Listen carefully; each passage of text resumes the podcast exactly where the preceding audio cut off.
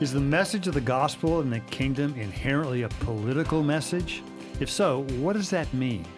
What does it mean for the church to be subversive in today's polarized culture? How is the Christian message both political and culturally subversive and submissive to government at the same time? We'll answer these questions and more with our guest Patrick Schreiner and his new book entitled The Political Gospel.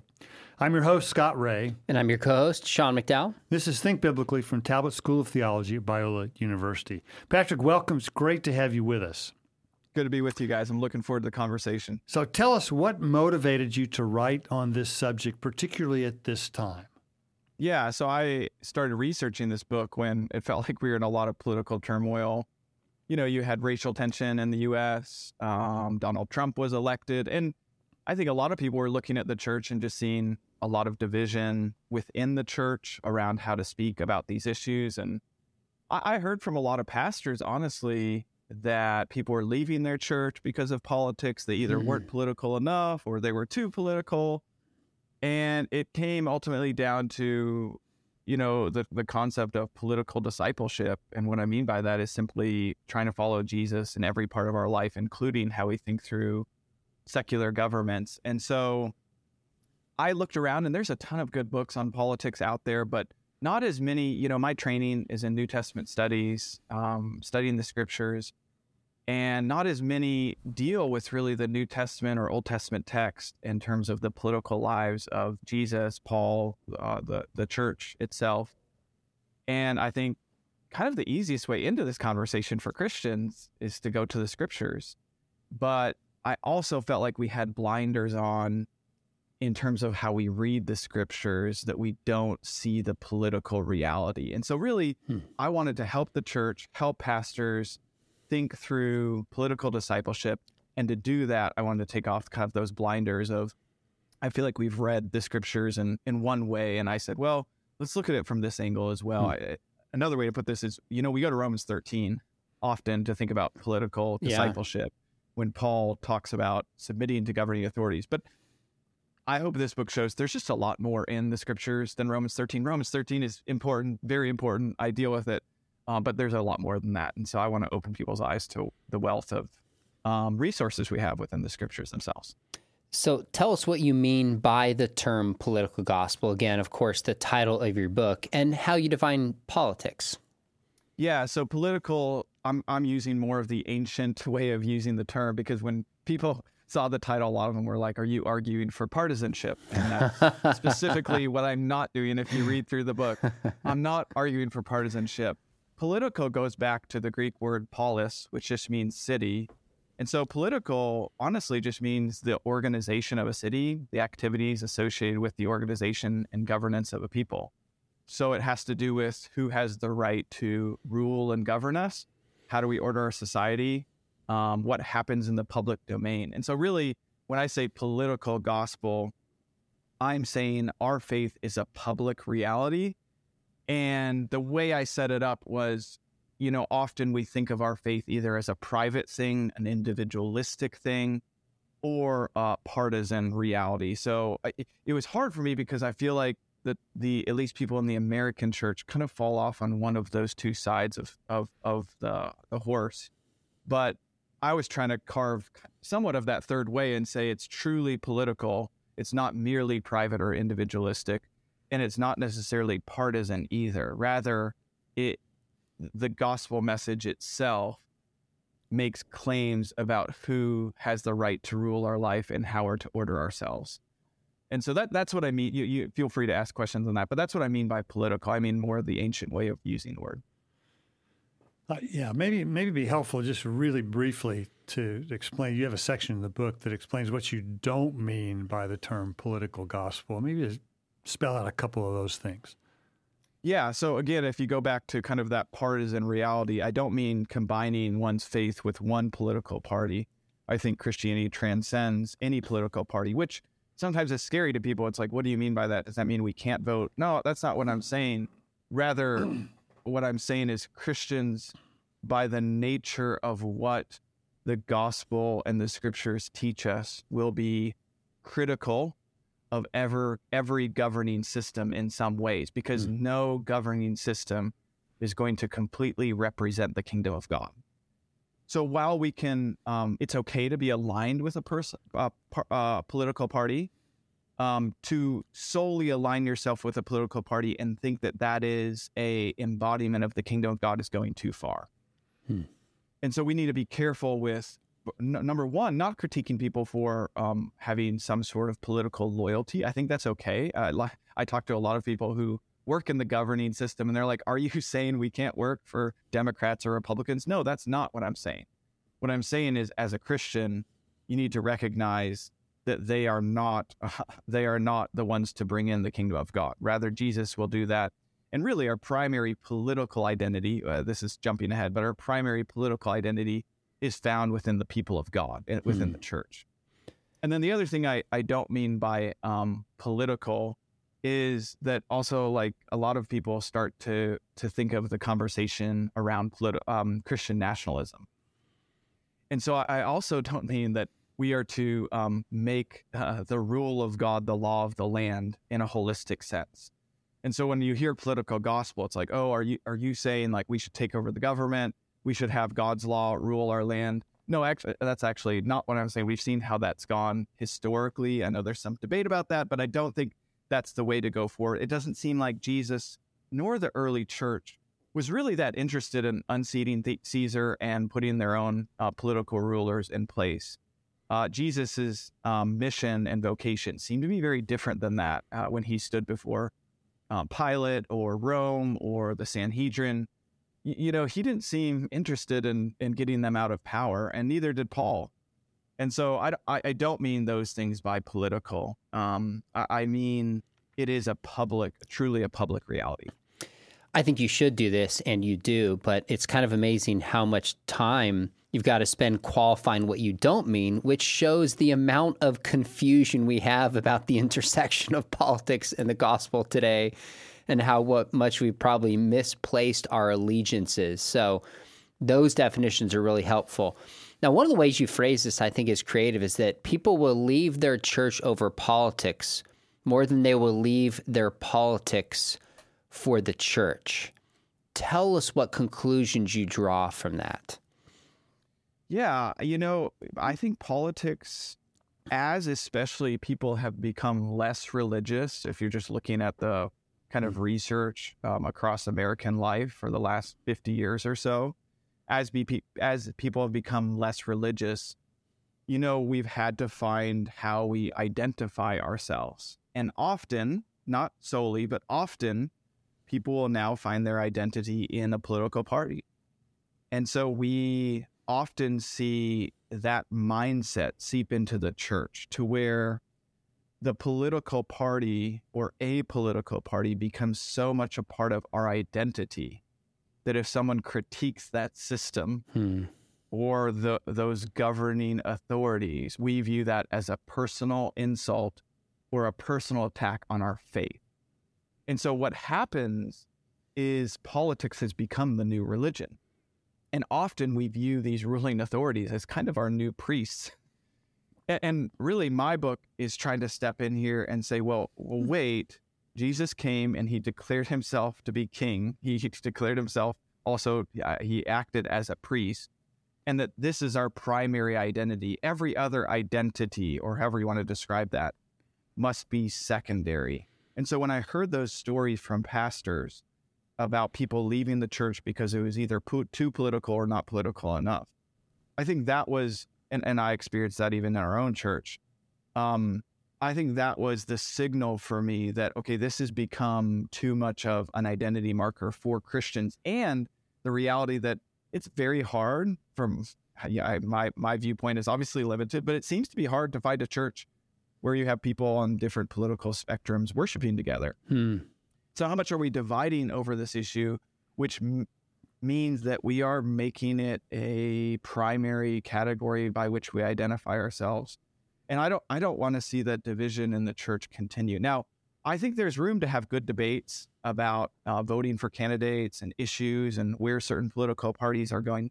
I'm not denying that. I'm really trying to set the foundation for how to think about these things from the scriptures. I don't, I don't get a lot into um, in, like issues such as even abortion or immigration, or um, do we do we um, vote in a way where, well, this is the least worst option? I, I don't even get into those sort of things. Rather, I'm trying to frame how we think from the scriptures using Jesus, Paul, and the early church as um, kind of our marching orders here. I think, the, yeah, the way you've approached this, I think, is particularly helpful. It's a 35,000 foot level uh, view, and it's, it's, it's very helpful without getting bogged down in the details. Uh, one of the things I think that you that's assumed in the book, you defend it in the book, uh, but I, but I think is unknown to a lot of people in our churches is how how uh, religion and politics, or as you say, the public dimension of faith, were intertwined so closely in the first century. Can you explain a little bit more how that was so? Yeah. So if you even go back to the Old Testament, just the the literature that most Christians know, when you when you see Israel win, that was a sign that their God had won, um, like a, a battle. When they win a battle or they win a skirmish with another nation, um, but when they lose, you see that actually the other nation, like the Philistines and Dagon, they they believe their God has won. So really, in the first century and the ancient Near East, the division that we have kind of put between religion and politics didn't exist in the same way. And so one one of the clear ways to kind of um, wrap your head around this is ask yourself was jesus a political figure or a religious figure? Hmm. and i think most of us would say well he's a religious figure not a political figure. But i actually don't think that question would make any sense in jesus' day. He would have hmm. looked at you and said what are you talking about? Those two spheres just didn't um, they weren't separate spheres and I, I think we actually see that's the case because even though Jesus comes before the religion, we could call them religious leaders, even though I don't even know if that's the greatest summary of who the Sanhedrin was and who the Sadducees were. Um, he also comes before Pilate, and they're asking him questions like, "Are you are you saying you're a king?" And so you could see like the religious and the political are, are intertwining. And so throughout the book, I'm going through a lot of the language that Jesus or Paul uses to show you we've kind of stuck them in this religious box, this spiritual box. But in Jesus's day, in the first century, these were fully political terms, which is exactly why Rome was nervous about Jesus. exactly why Rome was nervous about Paul. I mean, I, I just finished doing a, a, a long commentary in Acts, and people forget that Paul was in prison and under trial for basically the last four chapters of Acts. And why is he on trial if it's purely a religious message? Mm. Like, wh- why are they so concerned? Well, they're concerned about riots. They're concerned about Acts 17, I think is a classic text that I love to go to. When Jesus, when Paul declares that Jesus is the Messiah, those in Thessalonica say, he has declared there is a new king that goes against the decrees of Caesar. And so, very clearly, they're interpreting it politically. And now, now I use politically because that's our framework. But again, religion and politics were not two separate things for them. And so, really, I, I want to show people through the New Testament that Paul and Jesus came with a very political message. Now we think, okay, well, what what are the implications of that? Jesus also submitted himself to the, to the Roman rulers, and so that's where you have to be careful. I, I feel like this conversation, you do have to have a lot of nuance and really, we have to have a lot of nuance in terms of how we interact with governing authorities in our in our own political lives as Christians. And that's why this conversation is very difficult. Patrick, you and I walked the same fall with our doctorates from Southern Baptist Theological Seminary together. And uh, that's when we first met. And I mentioned that because my research at Southern was on the deaths of the apostles. And some have pushed back and said, well, they're not martyrs, it was political. And my response is, you cannot separate the religious from the political in the first century. And that clearly has strong overlap with what you're arguing, uh, how we approach this through the lens of the New Testament. It, it's so helpful. Now, you also insist that the term gospel has strong political meaning. How does an idea, gospel, obviously depending on how we understand it, carry politi- political connotations with it? Yeah, so a lot of these words that, as I said, we put in kind of religious or spiritual boxes in the first century had a lot of political overtones. And so I look at terms like gospel, uh, euangelion in Greek, kingdom, um, faith, uh, church, ecclesia. And what's interesting is when you begin to dig into the, the literature around these terms, you begin to see that they're actually used both by Jewish authors and by Greco Roman authors mm. in a fully political way. And I think gospel is the best way to start because when we hear gospel, I mean, how many gospel centered resources and ministries do we have? I'm very thankful for that.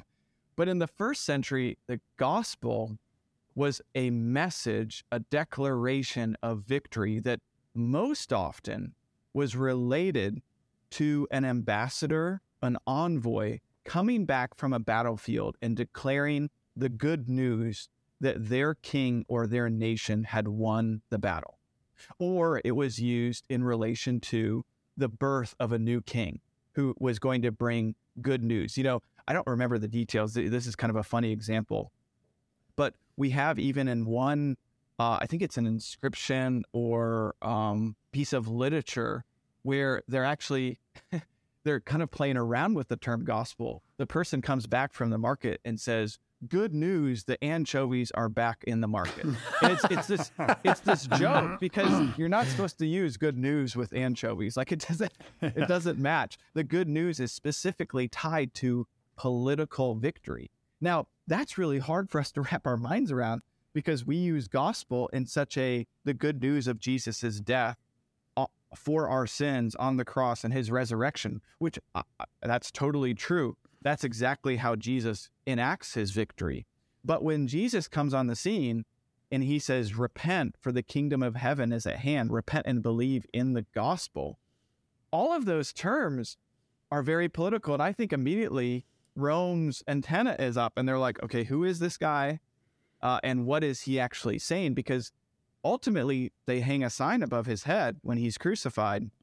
This man declared he's the king of the Jews. They understood his gospel message was a declaration of victory. They understood his declaration of the kingdom of God is at hand is a fully political term. And again, when we think of kingdom, uh, we think of kingdom as purely God's reign in our heart. But for Israel, to think of the kingdom is to think of city walls and gates and food and uh, uh, gates that keep out their enemies and peace and so forth and so on. And I, I don't think we need to uh, strip kingdom of its very earthy and political meaning when Jesus comes on the scene and declares the kingdom of God is at hand. That is a fully political message. Now, at the very same time, and the, this is probably the follow up question that needs to happen, he redefines the politics itself. And so when he comes before the ruling authorities, they look at him and they say, This guy's innocent. That's exactly what Pilate says. Right. So, how can Jesus' message both be political and they declare him innocent? Well, it's because it's a radically different politic than they expected. They, they can't even recognize the politic that he brings in. So, Patrick, how do you account for the, the, uh, the notion that G- when Jesus taught that his kingdom is not of this world? Yeah, that's a that's a great question, Scott. I appreciate you asking that. And then I went to that text and I thought, wait, how do I understand this based on kind of what I'm presenting? Now, when Jesus says that in John, we have to ask, what does that mean that he says, My kingdom is not of this world? Now, just to get a, little uh, Greek, Greek and uh, nerdy with you, uh, uh of is a genitive, right? And so, what sort Tell, of genitive? I think our listeners need to know. hang in there for the next 30 seconds. that's, that's right. What sort of genitive is this? Well, I interpret it as a source genitive. The kingdom is not from this world. In other words, he's the king of heaven who's bringing heaven down to earth. What he's not saying is that I'm not bringing a message of a kingdom. That doesn't make any sense. He, he's saying the nature of his kingdom and the means by which he will bring it. Actually, if you look at the next verses, what does he say? If my kingdom was of this world, I would have formed an army. But look at my army. It's these 12 wimpy disciples. Like, they don't have swords or anything. I actually just told Peter to put away his sword in the garden. And so when he says, My kingdom is not of this world, he's showing them the nature and the means by which my kingdom comes is not by the sword and not by the hmm. spear. Mm. It's actually by sacrifice. And Pilate looks at him and he's like, I think this guy's innocent. I, I don't have anything against him. And so this is where it gets so complicated, but it's so helpful that Jesus just completely redefines the politics, the politic of Rome. He looks at Pilate and he says, "You might rule, rule um, by lording it over people, but I'm going to rule by sacrificing myself on behalf of uh, on behalf of my own nation. And and Pilate just doesn't know what to do with that. And I know we've been talking mainly about the scriptures, but I think that's our our marching orders as well. I think the world should look at us and say, I don't know what box to put you in. I'm mm. not sure. I, I think you're political beings and I think you care about politics, but you don't fit in the categories that we have. And also, you're willing to suffer on behalf of your beliefs. And I think I, I think Pilate's response to Jesus, if we follow his footsteps, should be the same type of response that the world has to Christians. Patrick, there's a certain tension uh, in a point that you're making where you say the Christian message is politically and culturally subversive, but also submissive to government at the same time. How can it be both? Yeah.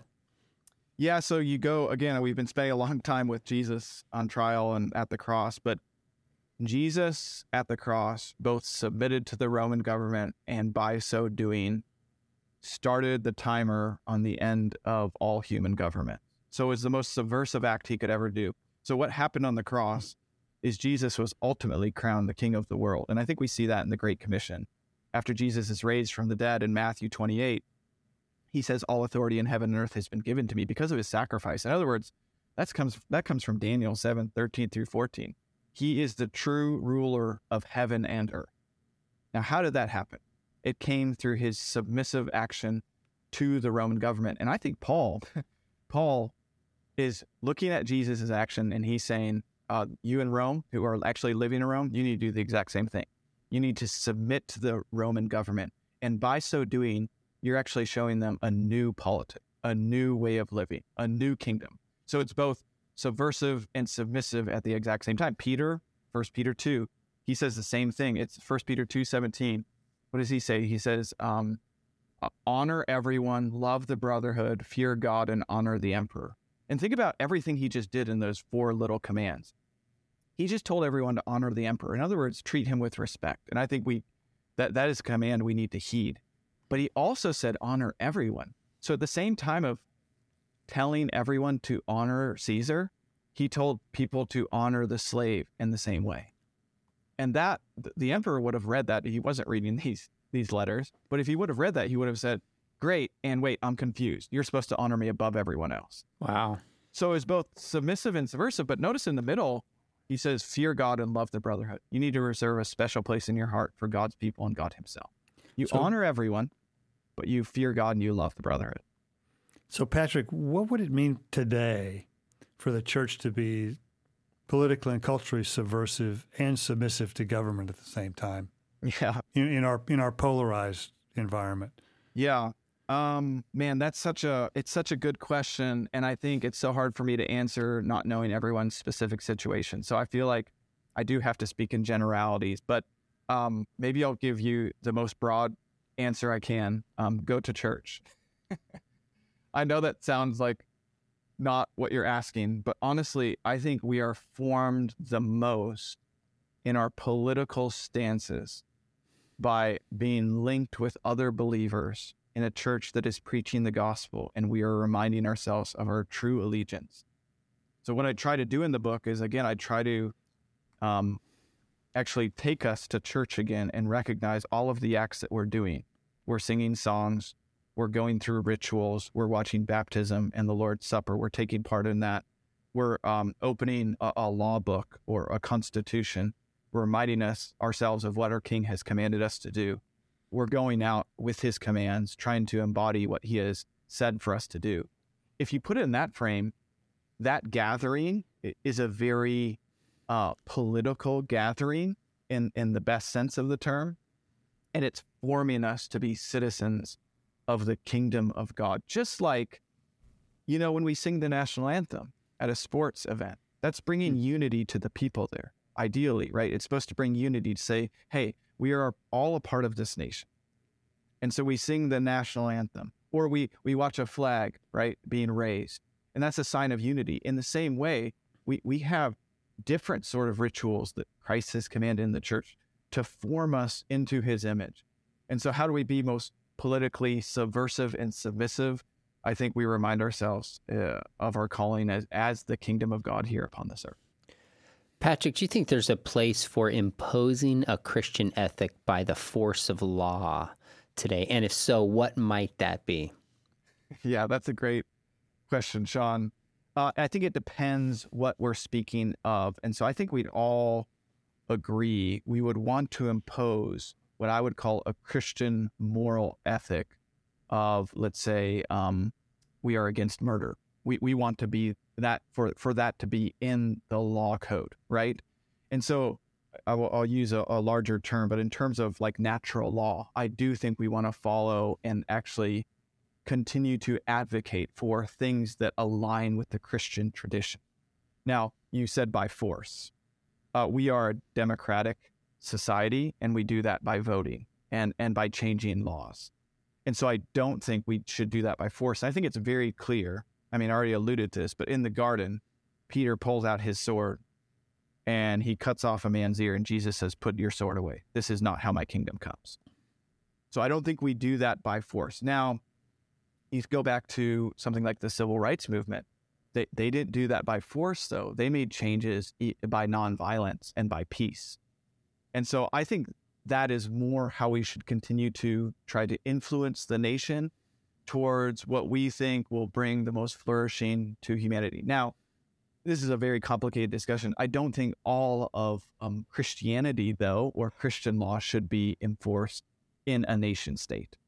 And so we have to go to different ethical issues and decide whether this is something that should be true for all people at all times and all places, or whether this shouldn't be um, in, in the law, so to say. Because at that point, you're tipping into we need to create whatever nation we live in as a type of Christian nation, and I think that's actually a contradiction in terms. So yeah, part part of the reason for the question is I think I think someone could conclude from your book that there that there's virtually no place for using the the law to uh, to promote a, a dis, any kind of distinctively Christian ethic. Um, but that's clearly not not what you're suggesting. Um, there, as you've made clear, there are some places where using using the law uh, to enact, you know, things that are specifically and distinctly Christian can be appropriate, though right. not, you know, not probably not as widespread as some people would like to see. That's right. So yeah. One, one, one final question for you: What if you if you give the the church one piece of advice today in the current cultural and political environment that we're in, what would it be? That's a good question. Um, you know, it's a very famous phrase, but I feel like it's a helpful one. Um, just be a non-anxious presence. We we don't have to be concerned and so wrapped up in what's happening in the secular government because we have a greater hope. And we know that Christ is king. You know, our gospel message is Jesus is Lord. And not only is he Lord, he's Lord of Lords and King of Kings. And so while we should care um, about, and, and, while we should care about what's happening in our secular government because it, it, it does affect people's lives in a very real way, and I want to be sympathetic to that, at the same time, our hope is not placed in any of any of these systems. Our hope is placed in the kingdom of God. And so in that sense, we can have we can be calm and carry on in that sense, right? We can we can um, speak about these things and say these are important, um, but not lose our minds over them. Yeah, that's, I think that's that's a good word on this, and I think I want to commend to our listeners your book, the entitled "Political Gospel," subtitle "Public Witness in a Politically Crazy World."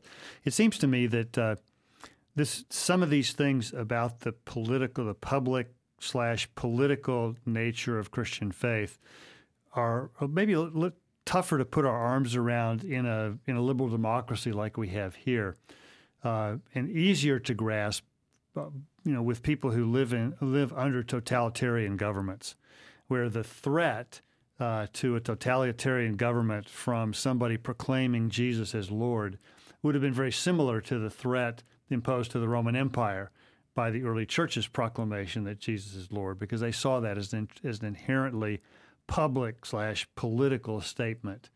Um, and so I think for our, for our readers uh, and listeners, it's really helpful. I think to, that what you're talking about here is not a privatized faith, not a partisan faith, but a public one.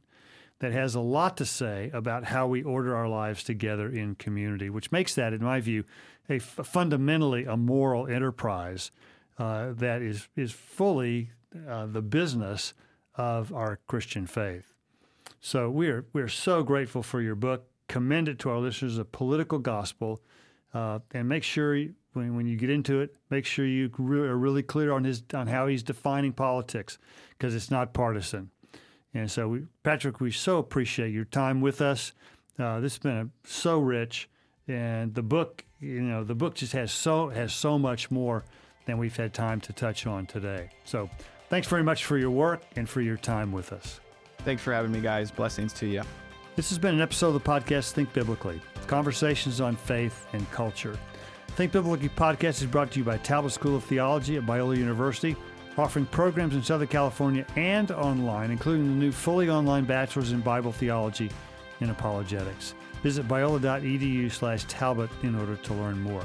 If you enjoyed today's conversation with our friend Patrick Schreiner, give us a rating on your podcast app and please do share it with a friend. Thanks so much for listening, and remember, think biblically about everything.